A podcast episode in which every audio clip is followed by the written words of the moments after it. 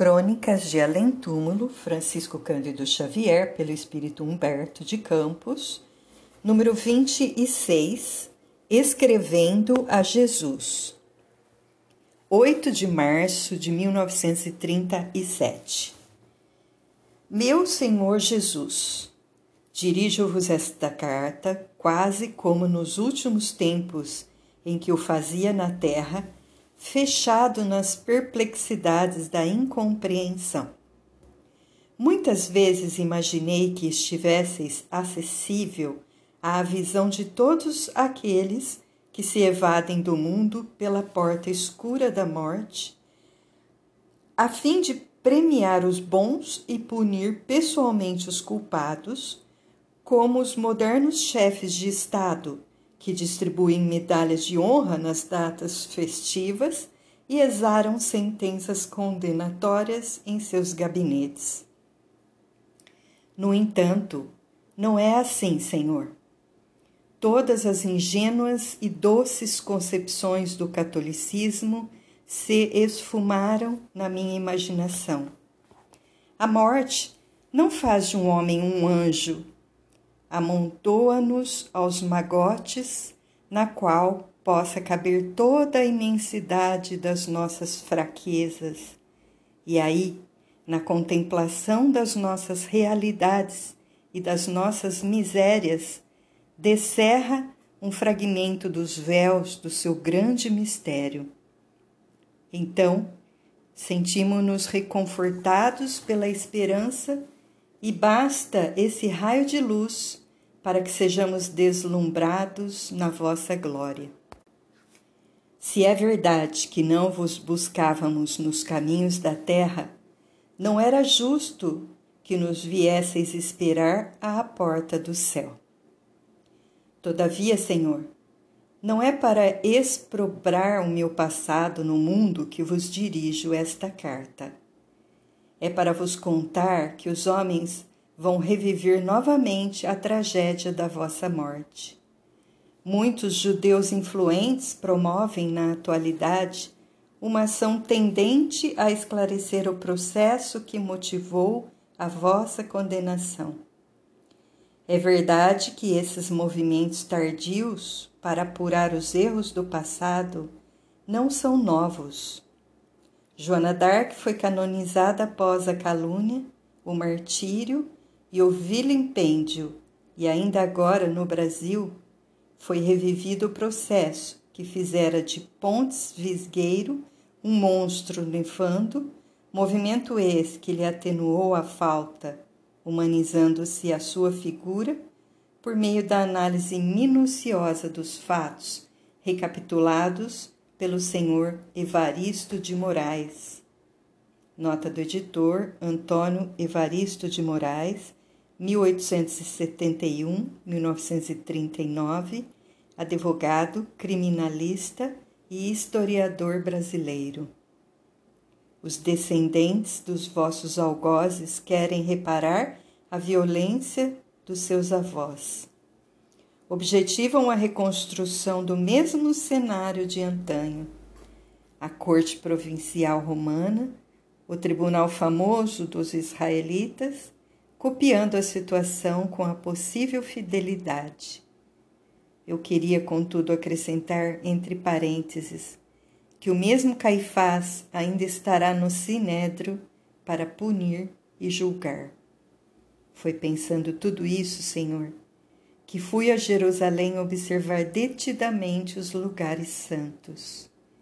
Se ultimamente contemplei a cidade arruinada dos profetas, no momento em que se comemorava a vossa paixão e a vossa morte, tendo fixado no espírito os quadros dolorosos do vosso martírio, não pude observar detalhadamente as suas ruínas desde o momento em que a minha atenção foi solicitada pela magnânima figura de Iscariotes.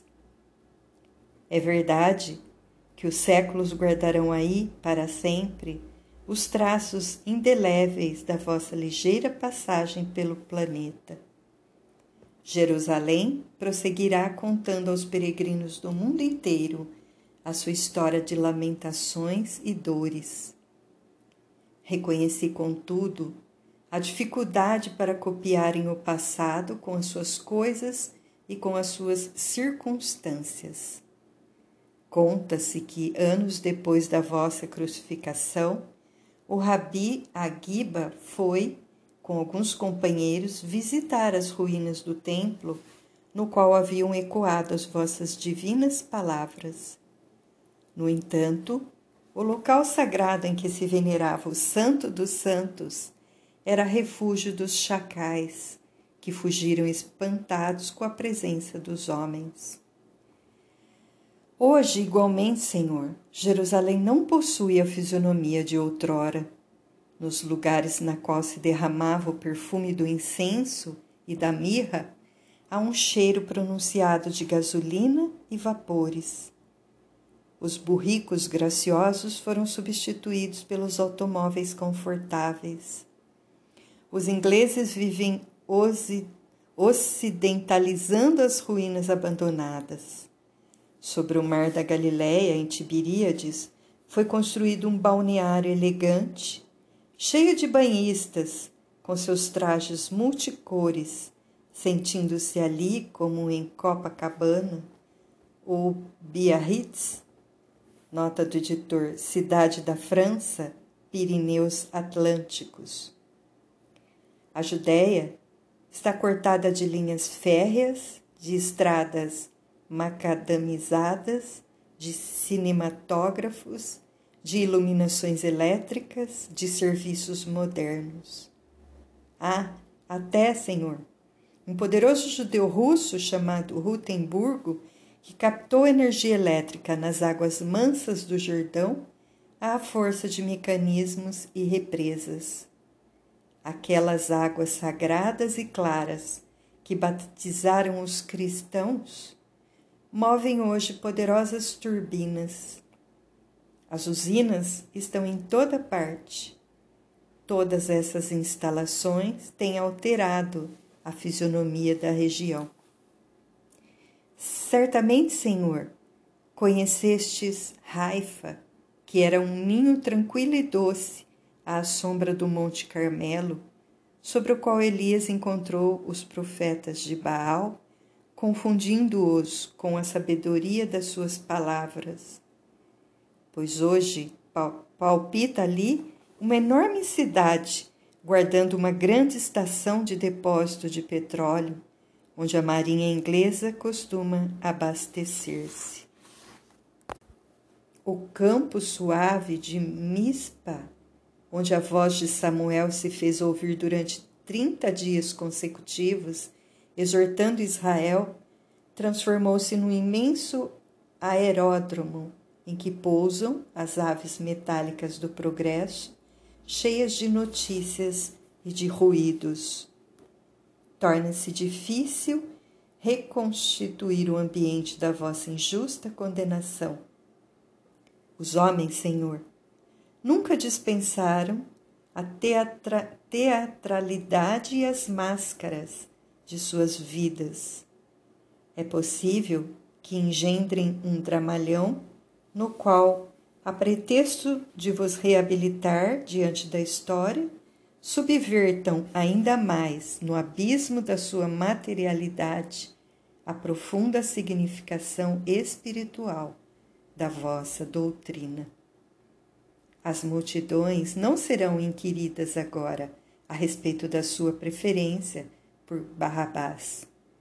Os pontífices do Sinédrin não conseguirão colocar com vossos braços misericordiosos, uma cana à guisa de cetro, nem ferir vossa fronte com a coroa de espinhos. Certamente mandarão erigir ironicamente um colosso de pedra à vossa semelhança, injuriando a vossa memória. Os chamados crentes ajoelhar-se-ão aos pés dessa estátua impassível suplicando no seu ceticismo elegante a vossa bênção, antes de se levantarem para devorar-se uns aos outros, como caíns desvairados. Ah, Senhor, Nós sabemos que do vosso trono estrelado vindes velando por esse orbe tão pequenino e tão infeliz.